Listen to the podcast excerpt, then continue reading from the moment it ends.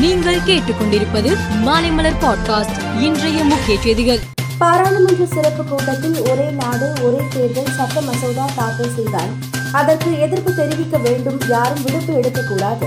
அவை நடவடிக்கையில் முழுமையாக பங்கேற்க வேண்டும் என்று எம்பிக்களுக்கு முதலமைச்சர் மு க ஸ்டாலின் உத்தரவு பிறப்பித்துள்ளார்.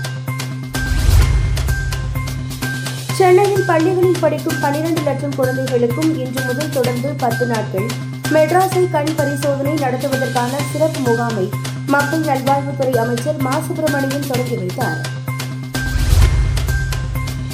மத்திய பிரதேச மாநிலம் போபாலில் அக்டோபர் இரண்டாம் தேதி நடைபெற இருந்த இந்தியா கூட்டணியின் பொதுக்கூட்டம் ரத்து செய்யப்பட்டுள்ளதாக முன்னாள் முதல்வர் கமல்நாத் அறிவித்துள்ளார்.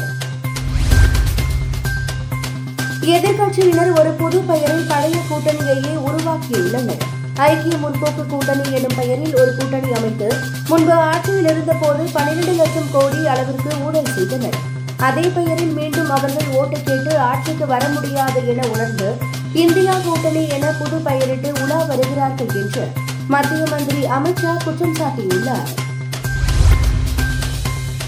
கோவிட் தொற்றால் பாதிக்கப்பட்டவர்களுக்கு இறப்பவர்களின் விகிதாச்சாரம் மூன்று சதவீதம் எனும் அளவில் இருந்தது.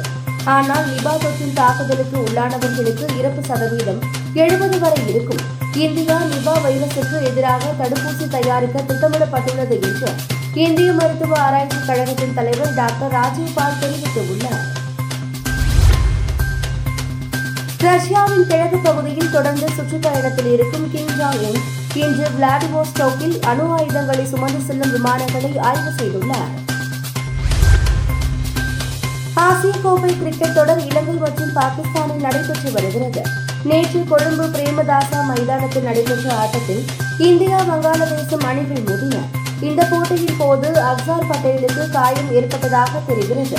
அவரது காயத்தின் வீரியம் குறித்து சரியான தகவல் வெளியாகாத நிலையில் வாஷிங்டன் சுந்தர் அணிக்கு அழைக்கப்பட்டுள்ளார். மேலும் செய்திகளுக்கு மாலை மலர் பாட்காஸ்டை பாருங்கள்.